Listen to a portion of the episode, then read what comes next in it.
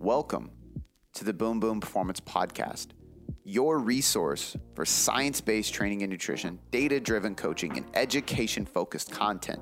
Before we get into this podcast, I just want to say thank you for taking the time to listen and learn with me so that you can apply what you are about to learn, take my strategies, use these tools, and finally have some serious methods to see sustainable success with your physique, your mind, and your life. This podcast was built on the foundation of applied education, and I'm excited for you to be here so you can have that experience with me. Now, without any further ado, let's get on to the show.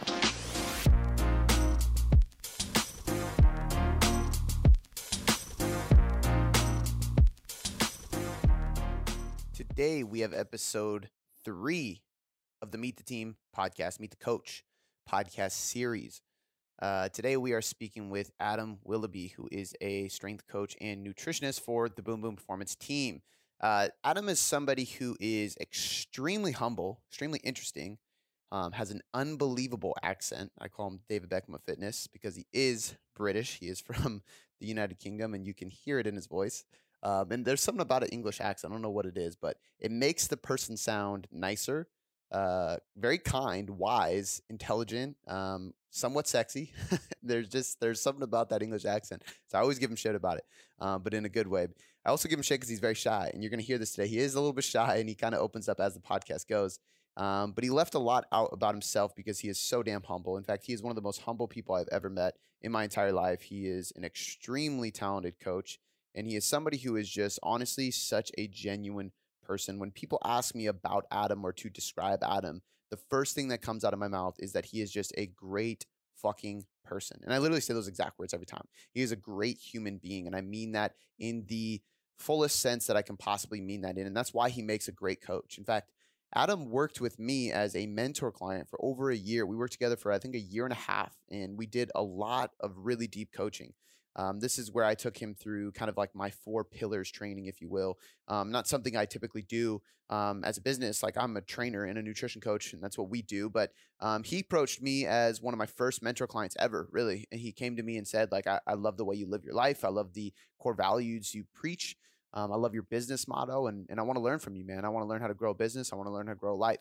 Um, and it's something I'm very happy that we got the chance to do because it helped groomed him into the coach on our team that he is today. Um, and I, I, I, do believe that a lot of the principles he has taken, not only from me, but taken from some of the places that he's going to describe today, um, have helped him become the father that he is about to become because he is about to be a dad. So I'm, I'm super excited about this because he is not only a qualified strength coach that works with tons of MMA fighters over in the United Kingdom, as well as general population and everyday individuals and athletes. He is also a nutrition coach for many of our athletes and our general population clients at Boom Boom Performance. And something that he forgot to mention, because again, he is so humble, is that he's actually fought in over 20 pro fights as a Muay Thai fighter. He won the silver medal in the European Amateur Championships, and he had British and English title fights and fought in title, Thailand's biggest stadiums in the entire country. Um, not to mention that his brother was one of the the biggest champions in the in the country and Europe as well. So he has lived and breathed fighting judo, jujitsu, Muay Thai specifically um, is his one big thing in the United Kingdom, and he kind of lived that. I want to say he said 14 years old, but you'll hear that in the podcast as he kind of dives into it. Um, but it bummed me out because he mentioned that he's been in the fighting world for a long time, but he, he failed to leave out that he has fought in over 20 professional fights. He has titles and all these crazy qualifications and certificates in the fighting world. So Adam is not only a talented coach, he's a talented fighter, he's a talented athlete, he's a great human being, and he is an unbelievable coach. And I'm super excited for you guys to listen to this podcast because he is one of the newer coaches on our team. And today is just a taste of how interesting this man really is. So you're going to hear a little bit about Adam today, and we're going to dive into some topics around mindset, around coaching, around strength training, around training fighters, and some of the other things that I feel that Adam can bring to the table to provide value to you inside of a podcast format. Guys, if you enjoy this podcast, please do me a huge favor and help me spread the message. It is our job and our duty to create a bigger reach so more and more people can continue to benefit from this show, continue to learn and educate with us, and get better results. So, what you can do to help me spread this message is take a screenshot of the show, head over to Instagram, post it on your story, and tag myself and Adam so we can share it on our story and we collectively can build this reach and build this organic growth to help more and more people. My Instagram handle is at Cody.boomboom and Adams is Adam B. Willoughby, both which will be in the show notes of this podcast. And last but not least, if you do love this show, head over to iTunes, leave us a five star rating review. That does help us grow in the charts, and that is greatly appreciated. All right, without any further ado, let's get on to this episode. Meet the team, part three, with Coach Adam. All right, brother. It's about damn time to get you on the episode. Adam, um, I'm excited to have you on the show, bro. Um, so, for those listening, this is Adam Willoughby. He is one of the coaches at Boom Boom Performance, but he's also somebody that I've been working with for, shit, we've known each other for probably at least, what, two years now? Two years now, yeah. Yeah. yeah. So, like, he started mentoring with me. We started working together um, on a per- pretty personal level as far as like coaching goes. Um, and and finally i was just like dude i would be honored if you you worked for us man. He's just a great mm. human being. He's a great coach a lot of experience um, and he has a lot of cool stuff that he does over in the uk so we're going to dive into that but um, before i go any further man um, before fitness that's where we're going to start. We're going to give people the the journey of adam cool. Um, so i want to know kind of like essentially how you got into fitness but like where did that all start? What age? What were you doing? So on and so forth Sure. Uh, before I start, I just want to say thank you for uh, letting me come on the podcast. I remember listening back to the podcast like way, way back, like episode one, where it's kind of you and uh, Theo yeah. talking about training and nutrition and just like learning uh, like a lot, a lot from you guys, and that's what actually made me reach out to you for mentorship in the end. So uh, and just to see the like boom and see boom boom performance evolve to what it is today is incredible, man. And uh, yeah, I'm I'm honored to be on. Uh, thank so you, thank man. You. Thank Cheers, you, man. I appreciate that. It, it's actually so I'm uh, I'm in the middle of. I should be done with this because the presentation is next week. But for the uh, Impact Collective, um, I'm finishing my presentation, and I did this. Uh, it's kind of like patience, like talking about patience inside of the mm-hmm. industry and I did like uh like to basically just to make a statement at the beginning of a presentation. There's like a like each slide says a year. So the first one says 2012, and I so I went back and I looked at all these pictures. I found a picture of me the day one of the podcast, and it like it's no way. see. I'm on like a kitchen table with like the shitty mic, and um, but it went as far back as the first slide said 2012, and I was doing a training video. I was creating some content, and I was in a on, on a soccer field hanging from a bar doing toes to bar and it was like an explanation of like core training and it's just crazy man so Fun, um but thank you dude i appreciate that a lot coming from you so um so how did it all start dude? How, how did you get into this shit? Um if i if i look back i didn't really um think i would be a coach. It wasn't really on my radar but i definitely knew that i'd be in kind of health and fitness in some sort of uh way.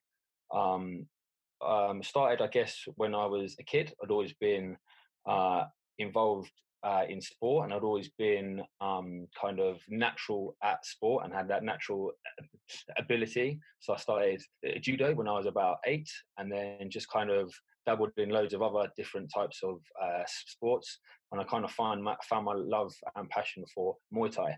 Um, I remember early 2000s, my brother and I went to uh, Thailand for our first uh, trip. Uh, went out there to, train, um, and then I just kind of got the bug. Like my passion for Muay Thai just kind of grew even even more.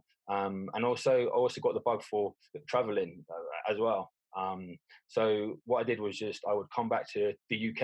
I would train, fight, um, work just some uh, jobs just so I could go uh, travel again. So for years I would travel, come back to the UK, travel, come back, um, and then I kind of uh, was traveling, and then I decided to stay in uh, Bangkok. Obviously, um, Bangkok is the capital of Thailand, which is the national, and Muay Thai is the national sport. So um, I just stayed there for uh, quite a few years. And while I was over there, I actually um, had a friend come over from the UK, and he said to me, uh, "Oh, we're opening a MMA gym in the the UK." And he's like, "Obviously, I really like what you do. Oh, you have like ex- uh, experience in fighting. I would like to come over and uh, be a Muay Thai coach for us." So um, at that time, I kind of wasn't too happy in sort of Thailand. I felt like I kind of come to my end there. So then um, moved over back to London, I worked at that MMA gym for about three to four years, and then one of the guys there also um, uh, was opening a, a, gym. This was more like a kind of uh, fitness based gym. So he asked me, "Oh, do I want to come and work for him?" So I was like, "Cool." And then I um, now that's where uh, at the gym that I'm currently at and then also uh, mentoring with uh, you, and then the opportunity uh, come up to work with you, doing nutrition uh, coaching, and kind of that's where I am now today. At eight years old, you say seven or eight years old, you started judo. Judo is, if people aren't familiar, it's probably one of. I mean, you can correct me if I'm wrong. I'm not as well versed as you are, but hmm. probably one of the most complicated martial arts, right? As yeah, far as uh, technical.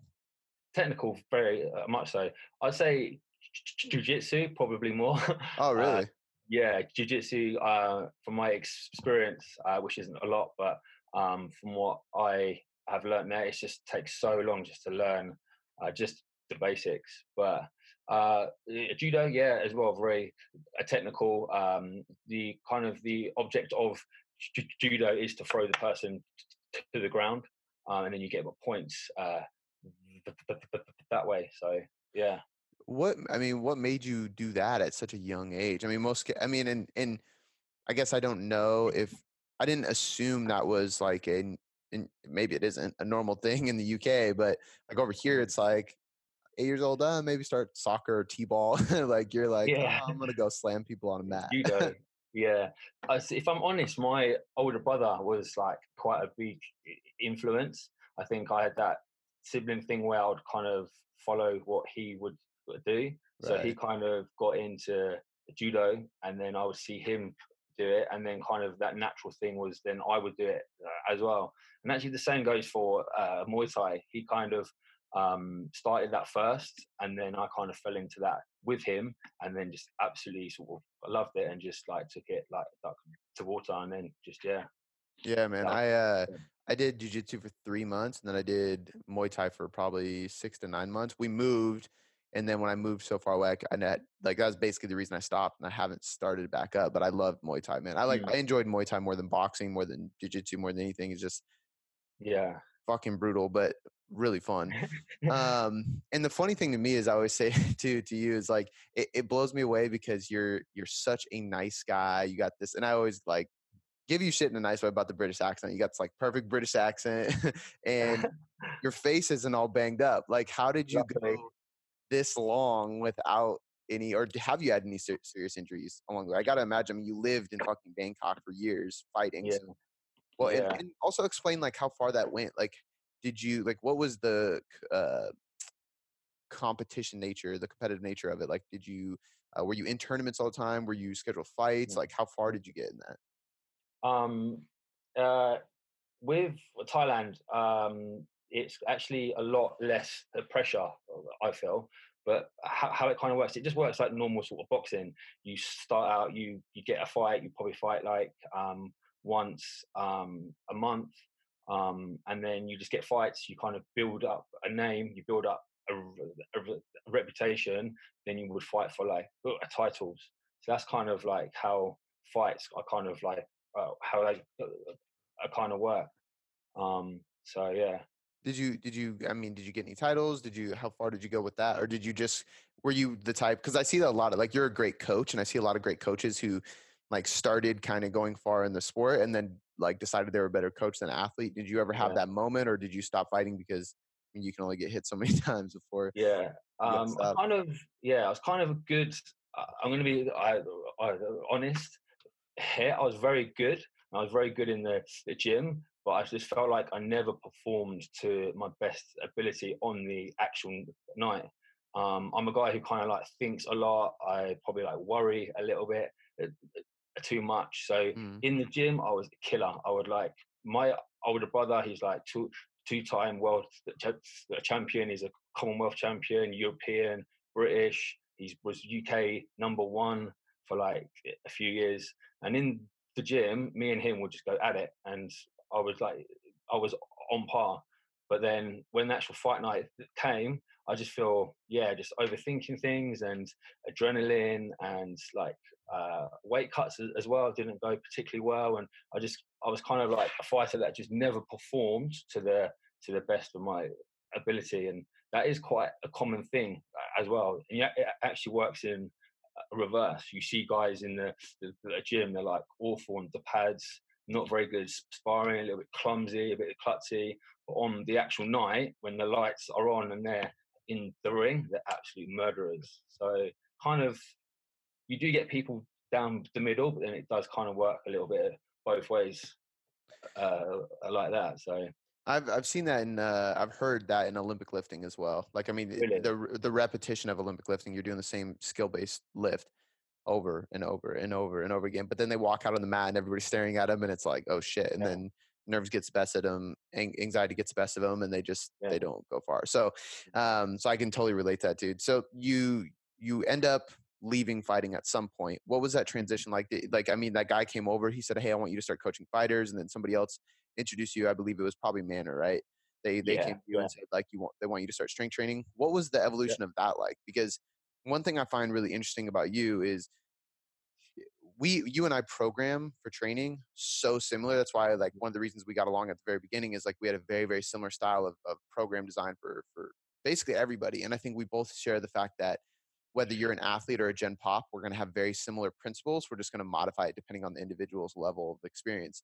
Um, yeah. But I'm curious how that transition happened. What made you start diving down? Because you're very, very into strength and conditioning, man. Like, what really clicked with you to make you start going in, into that so deeply? Into strength and conditioning. Yeah, that's a good question. uh, I think it was obviously I saw the mistakes that I had made back in uh, when in my when I used to fight, and um, I think that I used to channel so much energy and time, uh, dedication, and just um, everything that I had into a Thai boxing. And I think when I stopped uh, uh, fighting, I felt like I needed to like channel all of those things into something else. And because I wasn't competing anymore, uh, and that natural pro- progression of being a Muay Thai coach came, and then um, strength and con- uh, addition in, then I just felt like I would just I just put everything all everything that I've got, all of my all into like being the best possible coach that, I can. So I kind of I think that answers your question, but yeah, yeah, absolutely. I think everybody kind of has. Actually, I shouldn't say everybody has. I think everybody needs kind of that thing that just in a healthy way it kind of uh, is an obsession if that makes sense yeah. like it's something that just kind of over like overwhelms you with passion and drive and just like you just have to get better right so if you can't channel that into something you're going to end up just being sedated with nothing um, yeah. along that journey i know you had a lot of issues with um, I, I, shouldn't say a lot of issues i shouldn't speak for you but you've you've posted about this and we've talked about this with like body mm. image and weight cuts and dieting and training mm. and um, kind of the the waves you know that those cycles that those things go through can you talk about that a little bit? I think like one thing that would be really powerful is we've had countless women on the podcast talk about like body image issues or, or falling mm. through like under eating and like weight loss and cuts and what you see in the mirror and stuff and rarely ever do we have guys talk about that except myself briefly but i know you are passionate about that as well because you deal with guys that we work with in that realm but then also you've gone through it yourself yeah, well, yeah, like I didn't probably realize it at the time, but looking back now, I definitely had an eating disorder and body dysmorphia. Um, just yeah, looking back, I was kind of just my really poor relationship with food and a really poor relationship with my body. Um, obviously, in uh, a Muay Thai, you have to make weight. So when I was at fighting weight, I felt good. I was like very low uh, body fat, very lean, very skinny, I guess and I kind of I liked it. And then um, obviously looking back now, I didn't realize it at the time, but I wanted to maintain that physique constantly, and I know that's obviously not possible. So anytime that I kind of wasn't at that uh, a fighting weight, or anytime that I felt that I wasn't at a weight that I felt comfortable in, like in my clothes or um, in my own skin, I would like not like myself basically wouldn't like what I saw in the mirror. I would kind of like have negative self chatter. I would like, yeah, call myself fat or feel like I had like a fat face or like fat legs or yeah. So the relationship was very sort of poor. And then I think um, with like food, um, same same same type of thing. Just would restrict food and then binge. And then when I would binge, I would kind of um, sort of feel uh, ashamed, uh, guilty, and then I'd like diet again to re- to regain some sort of control. But again, it just goes around and round. I would diet again, or I just wouldn't eat, um, and then I'd like excessively train, and then binge again, feel ashamed, guilty, and that's went around and round. So that was on like a weekly occurrence, um, and actually was actually did stay around quite a while even after I stopped competing, I just think I was just kind of so used to that kind of uh, mindset or just used to that kind of way of, of like eating. It actually took a little bit of time for me to kind of break out of that. So yeah, yeah, man. I've, and uh... it's actually a, a, common thing. I speak to like uh, fighters now, and a lot of the fighters that I speak to go through the exact same thing. And again, as as you said, like men don't really speak uh, about it, and I think people have this perception as well of like Muay Thai. It's kind of like macho kind of sport, which is basically which is actually not. But um, I think a lot of guys and girls suffer, but they just don't really uh, talk about it. And I think it has to come.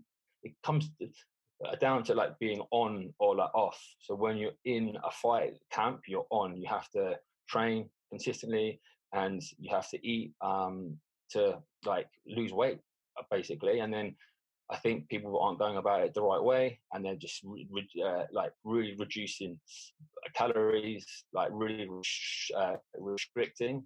Um, and then after the fight, they just go nuts. So yeah, it's kind of uh, it's not healthy relationship, and unfortunately, it's quite a common. I uh, I had a similar thing after my physique competition, and I think that's like it's honestly one of my driving forces for like all the talk of education around maintenance and why we push that on clients so much is because even if they're shorter maintenance phases, like I feel like that is a really good way to try to I shouldn't say fix as if somebody's broken, but just help mm. that that balance and that relationship with food. Um, yeah. What what was it with you that finally clicked? Like, how did you? Because I think like you're right. Like, especially I've noticed, especially with guys, because like girls will be like, "Fuck, I dieted."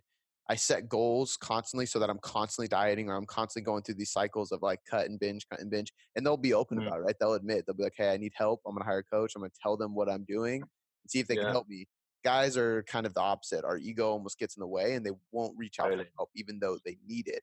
So it's good to have people like you and me talking about it so guys can feel like they can reach out. But what was it for you that allowed you to kind of let go of your ego and be like, you know what, like I need help, right? I need to fix yeah. this. I need to work on this. Yeah.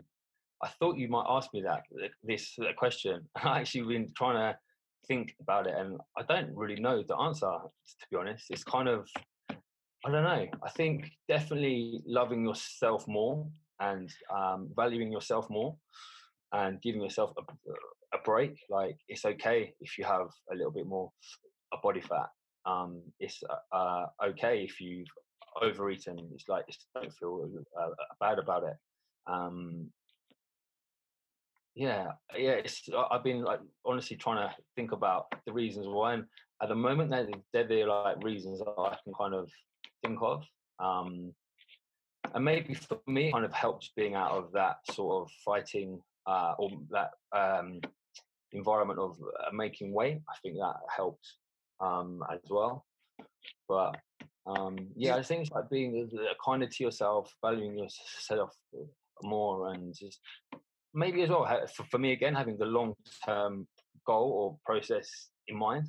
I think when I used to gain a little bit of a body fat, I'd want it off my body like straight away. So I wouldn't eat. I would just overtrain. I'd get highly anxious and then I think just to think it's okay if you if you're holding on to some a body fat for like a week, a couple of weeks, a month, it's fine. People st- still like you. You the, the person you are hasn't changed. Um, love yourself and be confident do you think and you might not remember an exact moment with this um, but it, and i agree i mean i've i think we've both read some similar books that talk basically the whole book is about accepting yourself and loving yourself so yeah. um, i can agree with you on that for sure do you think that any of it had to do with almost having an honest conversation with yourself and and i guess what i mean by that is i know for me I almost just ignored it for the longest time until I just looked at myself in the mirror and was like, I'm I'm unhappy. Like this doesn't this isn't good. And I had to like admit to myself like something's fucked up, dude. Like this doesn't make sense. You shouldn't be treating yourself this way. You shouldn't look at yourself this way, so on and so forth. And that was enough for me to create change, right? And like I think that's uh maybe it's just me, but I think a lot of people need to be more honest with themselves. Does that make sense? What I'm saying right now? Yeah, yeah. I mean, yeah. Um, being honest, uh, open, um, understanding the reality of kind of where you are, and just being okay with that, and then just making like logical steps, sustainable steps to move forward to a physique that you are kind of happy with. And just thinking now, maybe it's like a perfection thing maybe like being like so lean, like it's kind of like you feel as though you look perfect, but that's never really gonna be perfect, right? You should just be happy with where you are now and just make the best of it, and just yeah, try and then maintain or try and work towards a physique um, that you are happy with.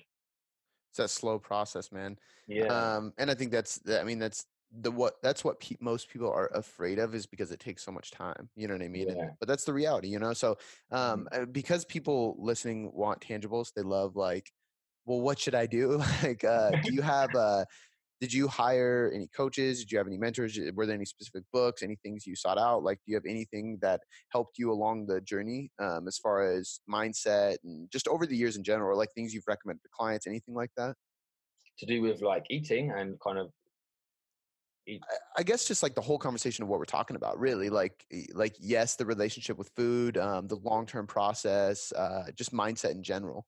Hmm. Um, any books?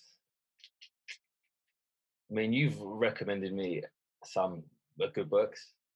Um, Ego is the, the enemy is obviously one that kind of like I'm a, I'm a, uh, sticks out a lot. Um, I don't know. Yeah, there's nothing really like books. There's nothing really I can sort of think of off the, the top of my head. Um, yeah. So No. Along uh, along this way, I like I want to touch on a couple things with this too because I think the mindset thing steps outside of just um uh just the relationship with food and uh I mean obviously like whatever we can talk about but I know you've done some different types of therapy. I've done some different types of therapy. Mhm. You um you've worked with me, you've read and listened to a ton of books. Um you've also even done like speech therapy and like one thing I really admire about you is and I actually don't remember where I think I asked you if your stutter came from fighting and I think you said no, but Mhm. um that was one thing like you did like speech therapy on and you also get in front of groups of people and do like seminars, you do like uh working at like company and corporate stuff for talks. We talk on the phone all the time, you talk with clients all the time. Like you do a lot that like pushes yourself out of that comfort zone. And the Mm. reason I'm saying this because I know we've had conversations about like it is uncomfortable doing those things. Even for me, dude, like I'm shitting my pants about next week. I'm gonna speak in front of hundred people. You know, like that shit scares me. Um, No matter how many times I do it.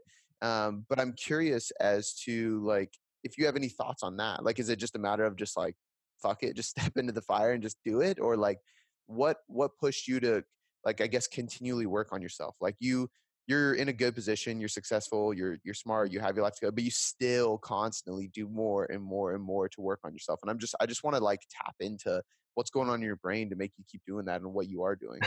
If that makes Uh, sense. yeah, I mean, I just want to be the best possible human being that uh, I can um, in every area of my life. Obviously, I want to be the best coach uh, possible. I want to be the best husband uh, possible. I'm about to be a father as well, so I want to be the best father uh, possible. And I just want to just make and create the impact, basically, the people that I come into contact with. Um, want to be uh, uh, uh, uh, remembered uh, for who I am, and just always just trying to be just as good as I possibly c- c- can be. So yeah, Is there uh, what what have you done in that process? Uh like give us the um you've done I can't remember the type of therapy. You've done therapy, speech therapy, Mm. you've done different things like that. You've done different certifications. I kind of just want to run through all the processes you've done so people can get an idea. And I think like one of the reasons why I want to do this, and I'm kind of putting you on the spot to talk about it, is because like a like there's there's a ton of uh boom boom performance members and clients listening and we want them to know who you are and i think like yeah. the most powerful thing i've noticed uh that I've done personally is like admitting or talking about the things I've done to work on myself, or like the things like, oh, like I went through this, or like I experienced like really bad anxiety and I had to get help for it. I had to do this. I, I read these books because I wasn't accepting myself or forgiving myself. And people really were like, oh, Cody's a human. Yeah. That helps me. You know what I mean? Like, and I Yeah. think that's like super, super helpful for people to hear. Or even when I like, I talked about like, I, I went to therapy because I was experiencing really bad stress and anxiety. Mm. And a lot of people like try to like avoid talking about that or like not admit that. And it's like, that's a good thing. Yeah. Like you're working on yourself. Like well, there's nothing, you know what I mean? Like, and it just like opens this door for people to open their, uh, I guess their eyes to new possibilities or just open up to like conversations that they're afraid to have. Yeah, sure. Uh, or in case the listeners haven't realised already, I do have a uh, stammer. Um, so that's something I've always had since I was a kid. Something obviously doing a podcast. Uh, it's obviously quite uh, a challenge. Um, sometimes it's hard to articulate what I want to say. I kind of would avoid uh, avoid certain words. Um, maybe my speech will go fast um, when I get nervous and I can't really like say exactly what I want. So that's kind of um, something that I kind of sh- uh, sh- struggle with on a daily basis. And yes, I do uh, talks. Uh, I teach uh, classes, um, and obviously, I just want to con- control that as much as I possibly can. Um, and then, in, in terms of kind of uh, th- therapy, um, yeah, I used to go to psycho uh, therapy, um, and now I go to psychoanalysis. So um, that's like in, in the intensive uh, five day uh, th- therapy. Um, and with that, it's just absolutely amazing because um, you just have kind of a place where you can just uh, you lay down and you just uh, basically say what's on your mind. You just kind of talk, kind of find out what's holding you back, you kind of um, find out your why you think that the way that you do. Uh, maybe that stem from sort of childhood or family situations or any other type of past um, uh, uh, ex- ex- experiences. And I just think that's it's just been such an amazing way to kind of get to know who I actually am and to uh, kind of uh, unravel the reasons why I do what I do, just so I can get like a clear picture, just to just to understand myself as much as I, I possibly can. And I'm I believe that if you kind of look after yourself and you understand yourself um, to the best of your ability, then you are then able to then uh, help others and also like portray um, like the best version um, of you. So I think that like when you first told me about it, um, mm, it really stood out to me like something I actually wanted to try. And it, it mm, also reminded me in, in full disclaimer, I am not a therapist, but it all it also kind of reminded me of, of even just conversations you and I had when we were just strictly mentoring, right? Like and you would talk to me about certain like there's a sense of relief. Like when I talk to my mentor and we talk mm, about my family, my relationships, my business, like the team, like I go through everything in my life, everything that's going on in my head, like what I'm thinking, how I'm thinking, questioning why I'm thinking. Like mhm, I think about it, I'm like, he's not a professional psychotherapist, but it's that sense of I, I think people being able to voice what's going on in their head is so unbelievably powerful. And I will say 100%. too is um, psychotherapy sounds like something completely different than it is. Don't you think? yeah, It sounds like yeah. something like psycho. It's it's Well, I remember when I told you, I said, "Yeah, I'm doing this, but I'm okay. I'm okay. Nothing wrong." I just tried kind of like I justify it, but it's but uh, yeah, it's yeah, it's not it's not what it it seems like. Uh, I yeah. actually I, I talked to Shannon about it. Did you? Um, yeah, and, and and I told her I was like, this isn't what it sounds like, but like I'm interested in this because for me, uh, and not even from like a dark place. And I don't know if you want to speak on this or if this is has Mm. it relates to how, why you started it, but for me, it wasn't even a thing of like like I really really need help right now because I'm in a really good place in my life. It was more along the lines of like, how did I end up here? Like, why do I consistently do the things I do? Why do I consistently act the way I act or think the things I think or respond the way I Mm. respond, whether it's negative or positive? And it's just like kind of understanding. And this is why I like The Big Leap so much. It's such a good book because it kind of teaches you uh, how to avoid reacting in certain situations because you kind of see the signs and the patterns you make before something happens and you can almost create your path before you're walking down it, if that makes sense. I think for me, I kind of, I mean, I'm fine, and I'm the therapies helped me immensely. It's helped me handle situations. It helps me handle everyday situations. Um, but maybe I, I, I, think one of the reasons why I started it, I, I actually had a client, and she was a psycho uh, therapist, and like she was a client for years, and we just started to like, talk about it. And she said, "Oh yeah, you should go." Um, I think she had like a bad divorce, or she had like she didn't actually say, but she said, "Oh, it's helped. It's helped me so much." And she just seemed like a cool, level-headed person who just had her shit together. And I was just like, "Cool." And kind of, I was going through like, I just think like internal frust, uh, frustrations, like with stutter, and then maybe like feeling bad about eating disorder, and I just felt as though I have more potential in me. Um, and I would like to just find out why I'm feeling the way that I am, and I would just like to kind of, as I said before, unravel it, um, so I can then just move forward a lot, a lot more efficiently, a lot uh, better, and just yeah, as I said again, just be the best version of myself possible. I think like, uh, and this is this makes it makes sense because I've talked to the clients that you've worked with uh, as far as nutrition coaching goes, and then I'll, obviously yeah. I've heard a lot of stories about the people you work with over in the UK for in-person training and you have a lot of empathy with your clients and i think this is like mm-hmm. probably a really big reason why is just mm-hmm. And this is why it's so important for coaches to have coaches and to have mentors and to go through therapy and to go through honestly like sounds bad but like you almost had to go through an eating disorder to be the coach that you are today. I had to go through that physique. I had to be fat and then lose weight and then go through a mm-hmm. physique competition and then regain weight and have to learn how to reverse diet before reverse dieting was like a coin term. Like I had to yeah. go through all those struggles and internal battles and anxiety and things like that in order to sit here and coach from the place I'm coaching from so I can say like I get it. I understand. I think it's the exact same thing with you. Yeah. Yeah. Just like experiencing it, right? Because then we understand what the clients are going through.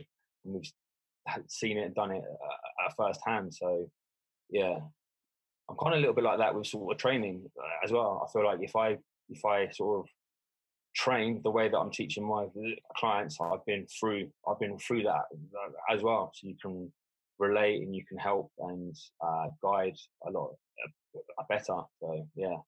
That's honestly, I think one of the biggest detriments of my training personally is because like like sometimes my goals or like the style of training will completely shift because we're launching a new program in the elite or like we're doing a new ebook and I, I make a point like I'm I'm trying this out before I, I put it out there and mm. it'll be like, well, I'm doing a high volume six day split. My real goal is this, but like I have to do this for four weeks because I have to go through it kind of thing. Um, but something you said that like because you you you just you you kind of just alluded to the fact that you knew this lady you were training and she kind of convinced you into it and it just kind of made me think of like that quote something along the lines of like the five people you hang around with most are yeah.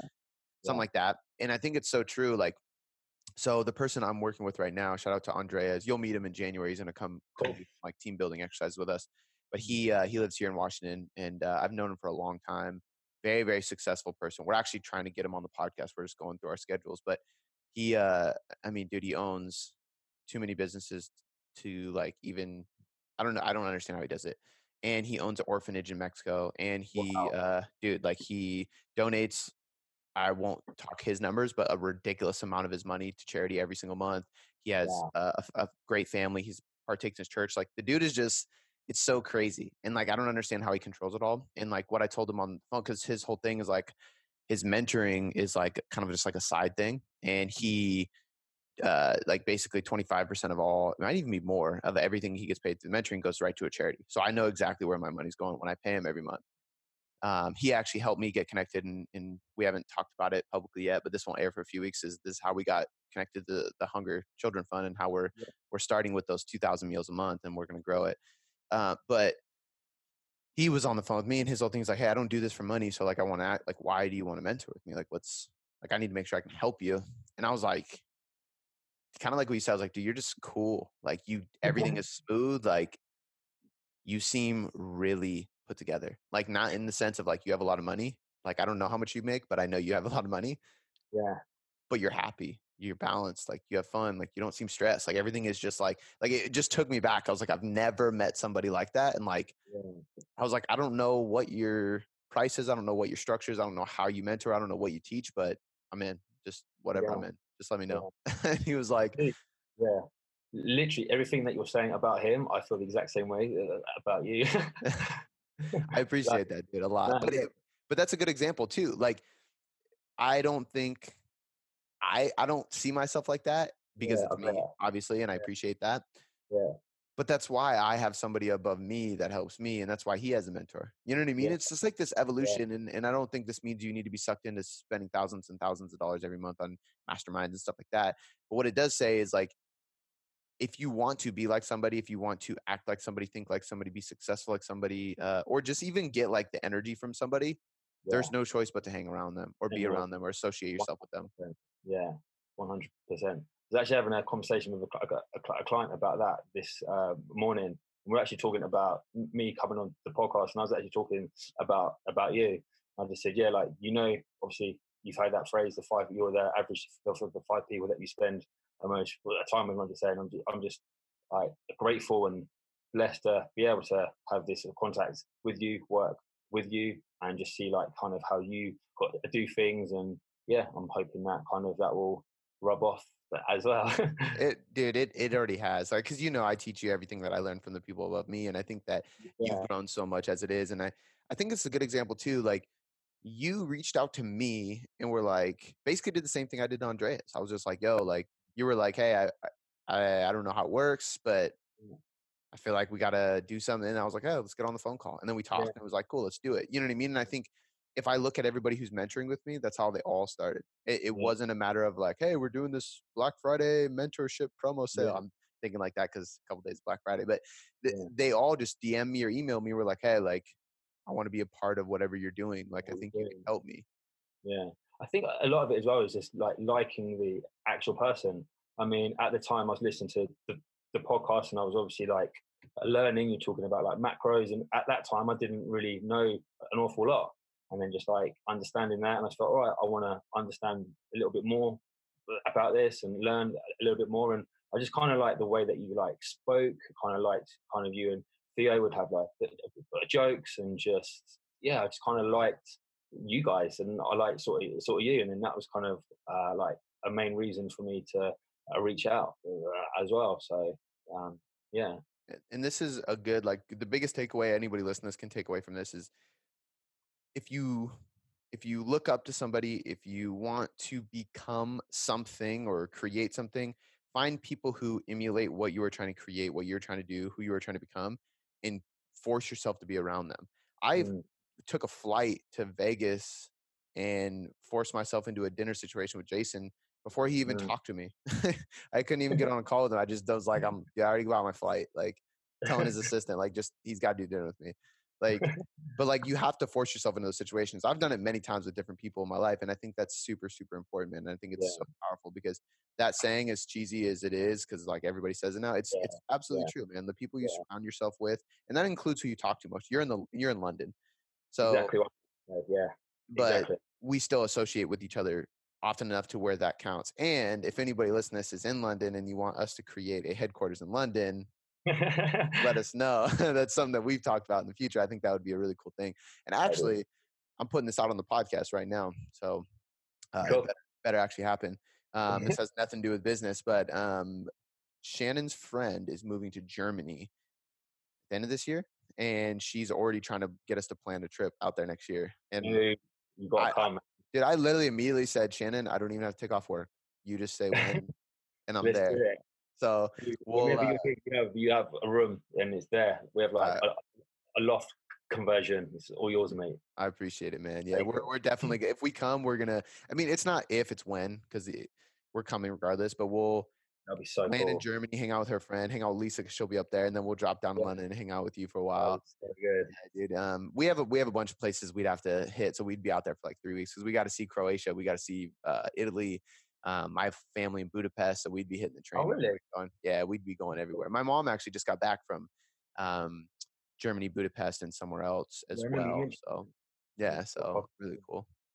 but I want to get back to your story, man. Now we're starting to rant and just just just bullshit like we do.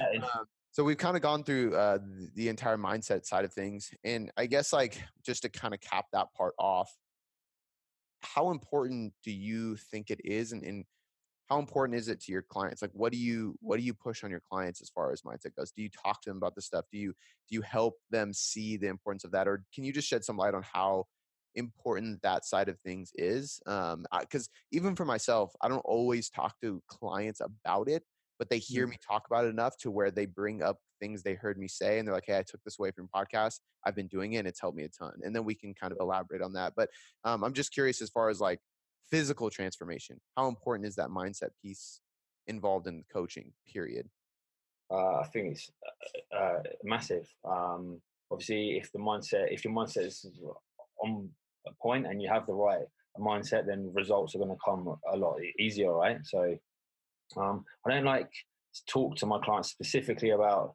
mindset. I do actually. I do have uh, one or t- or two, uh, maybe a few more, but yeah, I say that the majority of my clients, I don't speak to them about a mindset, but I'm just very open and I just kind of say kind of what's on uh, how not how I feel, but I just I just tell them the sort of truth, right? I just I'm just as open and honest as I possibly can be, and then I just kind of let them know that they can be as open and honest as they want with me as well. And I feel like just with that open door and with that open communication, then a conversation can start uh, happening, and then you then I think people start to uh, open up a little bit more. I think maybe it comes back down to what you said earlier on, just like being like a normal person and just saying that, yeah, like we make mistakes, we mess up, nothing's going to be perfect all the, the time, and just yeah, yeah, just be as open as uh, possible. I think too, like I think sometimes it's less about saying to a client, "You need to work on mindset, so follow this eight-step daily protocol." Exactly. I think it almost just naturally comes about in those conversations. Like you said, when you have open conversations, it almost just comes about and they kind of rubs off on them regardless. Like they end up just being more confident and strong and just resilient. Exactly. Yeah. Yeah. I think that's the biggest well thing. Said. um, I try to I, I, try to capitalize on what I know you're thinking, man. So, um, but, but I because I can agree with that too. Like I know for me, there I, I can count like the the clients I have that I do say like, hey, like it, it's really ever like, hey, like you need to work on your mindset, like follow these five things. But like uh, for example, uh, last week, I told the person, hey, we're not making any adjustments until you just work on your mindset. Like it really is that important. And I think the best thing for you to do right now is listen to this audiobook. I sent her a link yeah. and I was like, yeah. and buy this journal. And it has like the five minute journal, like write yeah. this, write this. So it's very guided. And I was like, you need to do these things. And I promise this will help your weight loss. Like, and that's yeah, the first yeah, that's what I was uh, thinking about with the a few clients that I kind of talk to or work with directly. It's pretty, uh, pretty much that. Um, just kind of having some sort of like morning routine, meditation, journaling, reading some books, podcasts, um, and then that kind of can help uh, as well, right? Yeah, yeah, and and just like an added thing, I will say for people to have takeaway, the thing you're not doing that will help even more is sleep. Like the, there's like been some recent research that shows basically your ability to adhere or like your inhibition is dramatically affected. Even your mood and your motivation is dramatically affected just on the hours of sleep. So like as little as 6 hours, which doesn't seem like deprivation, but 6 hours or less will significantly decrease your level of motivation and your ability to adhere to a diet, mm. which is just insane. Like you're just way more likely to stay consistent if you just get sleep. It's just, it, and it sucks because that's like the least sexy thing. It has nothing to really do with coaching. Like it's just, yeah, you just got to do it. Um, we, uh, I can't not talk about this, so I want to talk about the fighters you train because you train some yeah. badass dudes. What yeah. is the, I guess, the difference um, that you see the biggest difference? Because I think in some cases it's not tremendously big with like sports mm-hmm. performance versus gen pop. If relative mm-hmm. strength is relative strength, but then at the same time, like fighters there's got to be some specific stuff you're working on. So I'm just curious of like how that looks with your Gen Pop versus fighters because you have like it's it's always fun to watch your story because you'll be in a room working with these like just top level Muay Thai guys, and then next thing you know, you're working with just everyday business dude, and it's just like boom, like big switch, and it's so cool because I think like I, that's one of the things I love about Boom Boom Performance is like we work with such an array of people, and people say like like I had a DM from somebody. He's like, "Hey, do you work with runners or do you just work with bodybuilders?" And I was like, "We work with vegans, uh, bodybuilders, bikini athletes, runners, fighters, CrossFitters, mom and dads, teachers. Like, like we're not niched. Like we we help people. That's it. Mm-hmm. Um, but what are those big shifts like? Like, is there a huge shift between the two? Is it more of just like an attitude and a a style of coaching, or is there a big program design shift too? No, like yeah, if you think about athletes and uh, general pop, the similarities aren't actually that different. Um, like tight hip flexors, weak glutes, hamstrings, weak upper back, uh, needs mobility. Like that's kind of like uh, same as a general pop or a sedentary person, right? So that doesn't actually sort of change that that much, and that's quite a similar thing. In terms of kind of them, kind of them as people, obviously a fighter, uh, the fighters want to get after it, and they're like they want to push it, they want to work. They they come and they work. Um, it's actually a case of actually getting them to like calm down and actually not work so hard and not push it that much because um, obviously we know recovery is sort of key and these guys are training uh, twice a day they're training six days a week. So it's just me just trying to uh, apply the minimal effective dose uh, elicit the response that i want um, calming them down and just getting them to re- recover. So then they're kind of ready for their like uh, sparring or their, their, pad work so um, i say like not all but generally a general pop could uh, maybe need a little bit more motivation, a bit more of like um, sort of encouragement, and then fighters, you just need to kind of calm them down. yeah.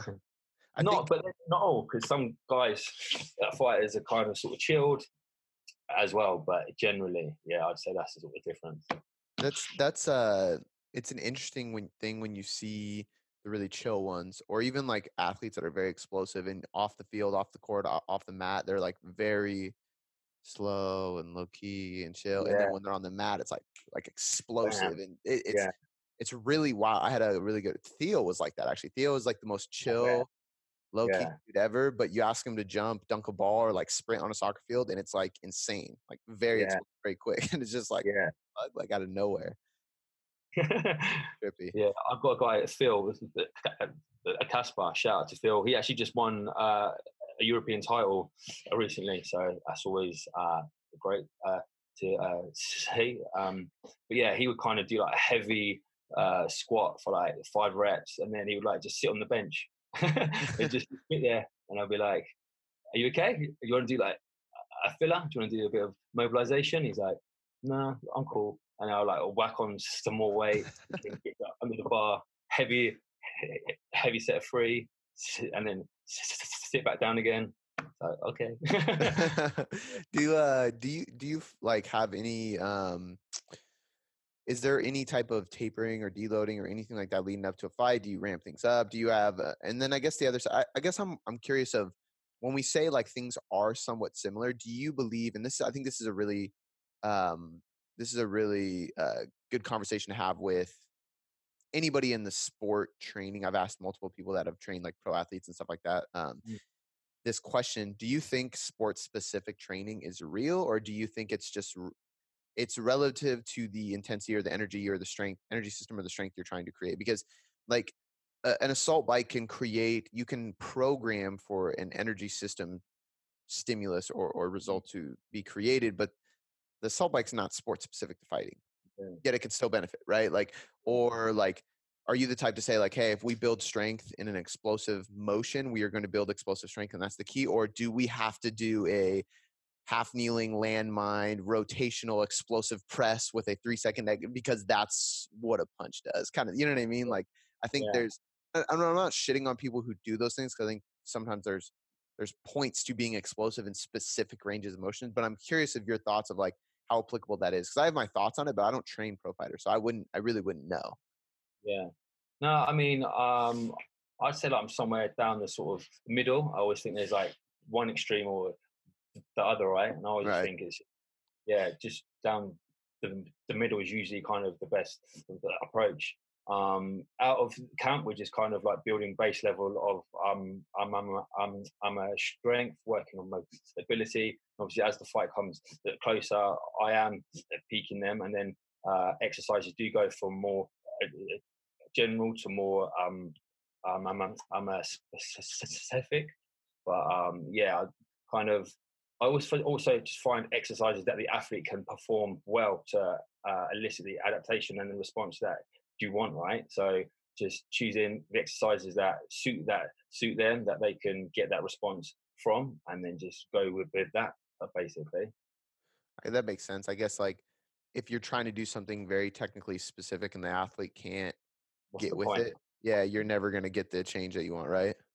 Exactly. And going and going back to sort of athletes and in the sort of strength and conditioning, uh, like seeing that they're actually the athletes that I come into contact with are actually novices in the, the, the weight room. They actually don't really know how to squat, how to deadlift, or how to hinge. They don't know how to create torque, tension. Not sure how to brace.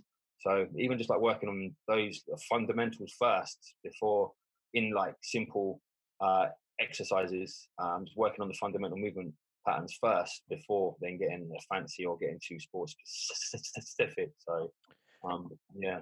I think that applies for training and nutrition. I, and I actually say this all the time because I think people, like, let's say a natural athlete or a natural fighter, or something jumps into stuff. You assume if somebody can fight in the ring, they can probably do a, really good back squat. But chances are they pro- they probably can't. So they yeah. probably jump the gun on a lot of beginner exercises, right?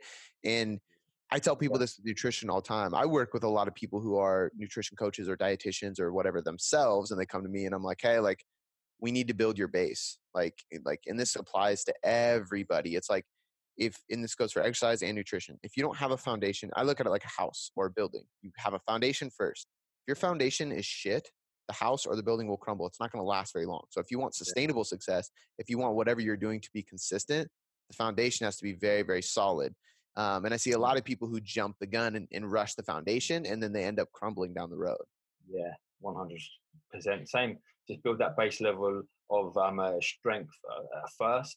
Um, once you build build that base level of strength, then the athlete can then display that force uh, quickly, right? So, but without that, without a base level of strength, there's no way that, that they can then display force uh, quickly. So then you kind of, yeah, you kind of, as you said, jump in the, the gun.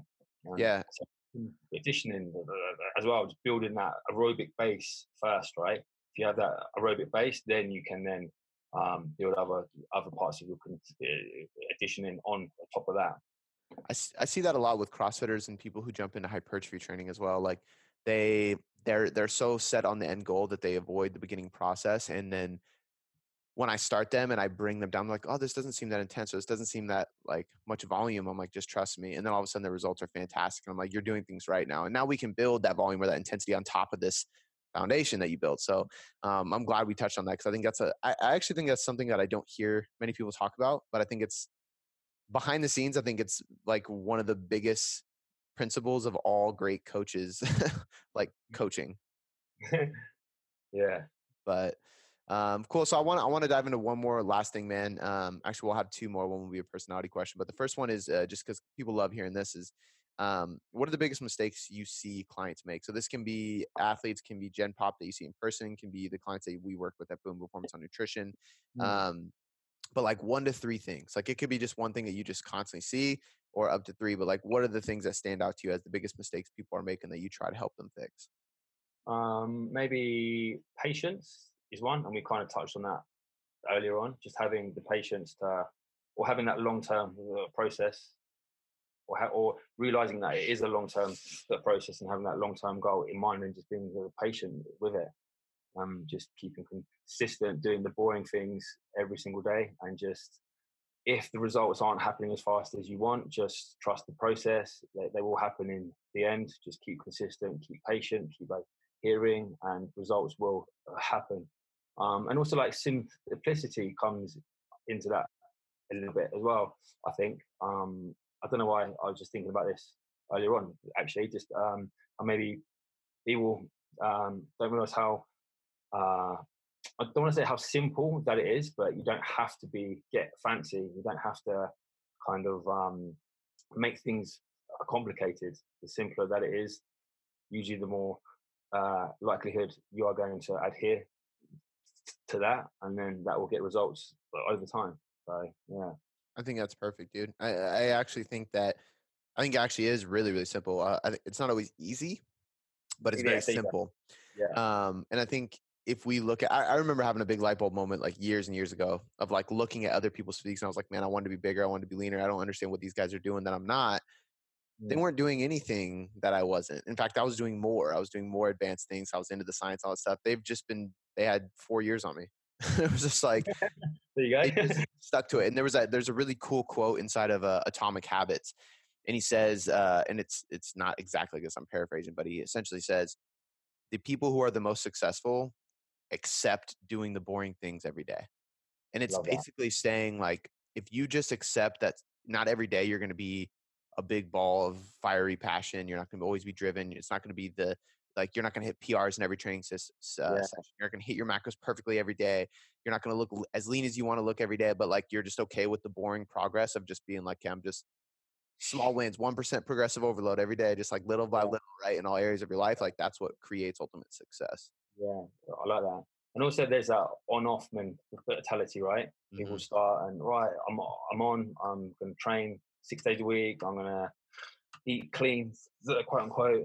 And then when they're off, they're off. And they binge or just they're just not on, on point. And although some people do work well, as kind of uh, do do work well with like a overhaul. Um, I just feel like for the majority of people that I've come into uh, contact with, that's not always the best approach. And then um, I, I, heard an analogy that was quite cool about rather than thinking about an on-off uh, switch, think of more like a dimmer light where you kind of like turn it up at certain points when you feel good, and then you just turn it down at points when you don't feel as good. So if you got a motivation for like this week or the week after, you kind of turn that or dial up, and then maybe like a bit stressed at work, sleep uh, hasn't been on point, the kids are kind of getting on your nerves. It's fine. Just turn that dimmer switch down a bit. Nothing's going to be perfect. Nothing's going to be spot on. Do the best that you can at that given point, and then you can turn that uh, uh, um, turn it up again when you feel good. Yeah, hundred percent. And I, I can't remember who said it, but I've heard that as well, and I really, really like that uh, analogy. I've actually yeah, used it with clients yeah. too. Um, all right, man. Mm-hmm. Last question for you uh, today is this actually works perfect because you're going to be flying here in January. You got a long ass flight ahead of you, and you have two seats open next to you, man. You're sitting right in the middle. You got two seats left and right. You can put anybody in those seats, alive or dead, but it cannot be friends or family. You get to bring one book along with you, and you can listen to one album, not an artist, not a song, but an album. What are you listening to? What are you reading? Who's sitting next to you? Uh, the book, I'll go, I'll go first. The one thing. Uh, I think, that, yeah, I think uh, that's a book that changed my paradigm on time and how to protect your time, how to block your time, and it just makes you realize like how precious time is. So it's the only commodity that we don't get back. Um, and after just reading that book, I just feel like you're gonna just realize how important time is and how uh, how much you can get done uh, as well in probably um, in a smaller window than you might think. So mm-hmm. definitely the one thing. There's also a reread as well. Um, people sitting next to me, I have to go with Joe Rogan. Uh, it's quite a, a laddie sort of choice, but that's my uh, answer too. yeah, I just uh, I really like his perspective on life. I like his outlook. I like he. I always think like he has a different angle. He um he's obviously uh, a cool guy. He's a funny guy. Have that cool sort of connection with martial arts as well. But yeah, uh, Joe Rogan. And then I wondered if you allow me a little bit of flexibility on my next one. Um, but I like my granddad, and uh, from uh, the reason why I say that is because uh, my granddad actually passed away when my dad was very young, and um, he he actually went to World War Two, and he was a prisoner in a Japanese uh, war camp, and he actually survived and uh, came out, um, came came back to the UK, but then sadly passed away uh, a few years after that. So I would like to know really what kind of what it, what life was like around that time, and it might sound a bit morbid, but kind of what it was like being in that Japanese prison Yeah. war camp, and then just the kind of struggles he went through and what that was kind of like. So I, uh, no, no, you can absolutely say that, man. I think that would honestly be one of the best answers you can can give. I think Yeah. it's it. I can kind of relate to. That. He's still alive. My uh, grandfather from the one from Budapest, actually. Yeah. Um, he uh, he was in the Hungarian Revolution. Um, so he was uh, almost a prisoner of war. yeah. Um, he was actually escaping, and he got shot in the back of the leg and the back in his back, Wow. hopping a fence, um, fled, went across the ocean, landed in Canada, met my grandma, and my mom was born in Toronto. And cool. He's a very, very humble man. He speaks English, but it's very poor, very thick accent. And he doesn't talk much about his history, right? And it wasn't until we were in high school, my brother was doing a history report, asked him because we had to do a history report on a veteran, so he chose my grandpa. And uh, this story came out of like basically he was uh, he was either like 13 or 14 when it happened, and they took over his his house. His parents died. He had to help his uh, like he has a huge family of brothers and sisters uh, flee through the woods to a concentration camp um, in a Mm. carriage that he led a, as a 14 year old boy grew up in this concentration camp joined the army at 18 went to fight got shot while he was fleeing like it's just the most insane story and we're just like and then he ended up coming back and he was uh, an olympic uh, kayaker came back and joined the olympics to kayak and then he was on the this, this is fucking crazy he was on the discovery channel for three months living in the wilderness. My mom was too. They couldn't have any food, nothing. They had hunt. for. Oh was just, wow.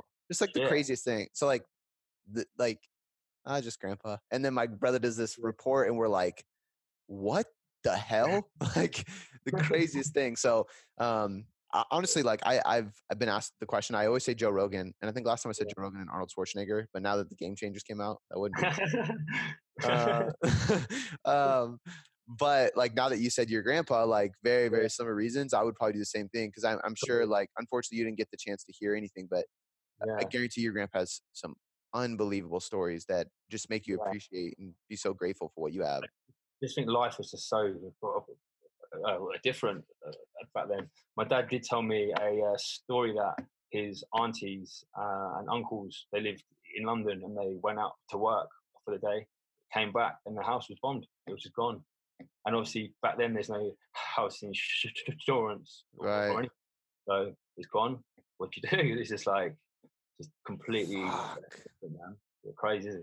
Yeah, I think like things like that though, like y- you almost need to think about those things because it just makes you so grateful. That's why I actually like part of the reason why I like Joe Rogan's podcast because he interviews some people that you're just like, I got a good man. I'm so grateful. It's insane. Totally, man. Wow. So, uh, album. What Album. are you listening to? Um, I actually I like techno. That's not what I thought you were gonna say. I think I I listen to tech. Well, I know I listen to The way you said that. The way you said that.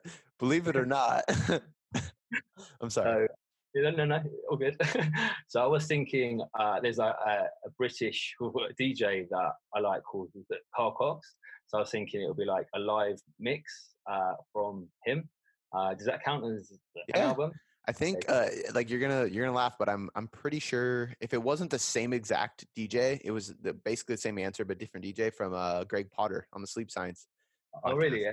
Yeah, so it must be a big thing in the UK. Yeah, because um, with him, Carl Cox, he's been like literally the top of his game for like thirty years.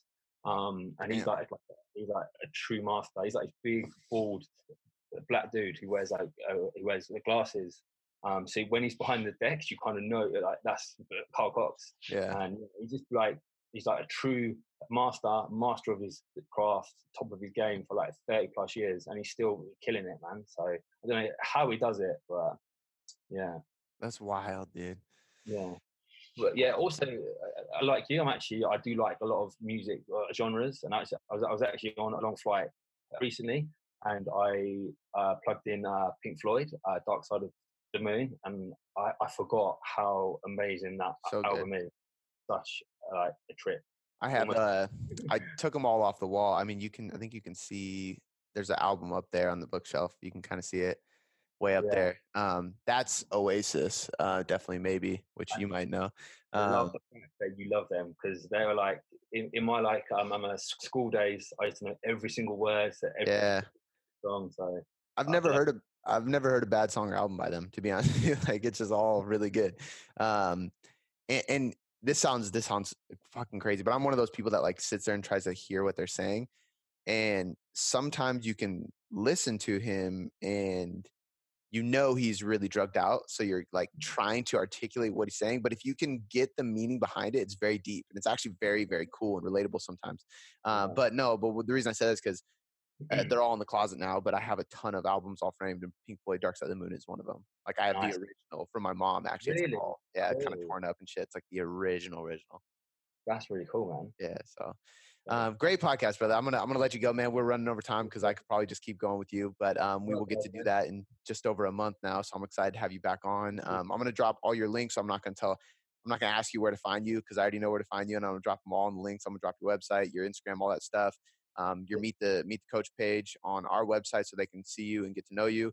Um, and obviously, if you want to apply for coaching to work with one of us, including Adam, click the link in the description. You can work with us directly. Um, you have any final words for the podcast, bro? Uh, thanks for listening. Sorry if I've I've rambled on uh, in the beginning, a little bit nervous, but uh, yeah, thanks for listening, guys, and look forward to speaking to you all again soon. Before I let you go, I just want to say thanks. I seriously appreciate you spending this last hour or so with me, educating yourself to get better results. It still humbles me to this day that people around the world literally have me in their headphones or their speakers just to learn. It's so empowering, and because of that, I have three quick things for you. The first one is a personal favor. Please leave me a five star rating and review on iTunes. When you do this, not only does it help me learn and get better at making podcasts for you to get better results, but it helps us grow inside of iTunes, which allows us to invest more again to get you better results. The second thing, head over to boomboomperformance.com slash sign dash up or click the link in the show notes to get your free copy of the nutrition hierarchy. This is everything you need to know about nutrition to change your body composition or performance inside of a manual. I take the leading evidence inside of research and all the principles, methods, and tools based on some of the top professionals in the industry, and I put them all in a book so you can learn more about your nutrition and get better results. The third thing, this is a personal invitation to shoot me a DM on Instagram or email me at cody at boomboomperformance.com. I will help you troubleshoot anything you need. This is literally an invitation to jump in my inbox and ask me anything you want and let me help you. All right, guys, that's all I got for you this time. I appreciate you being here, and I'll see you next time.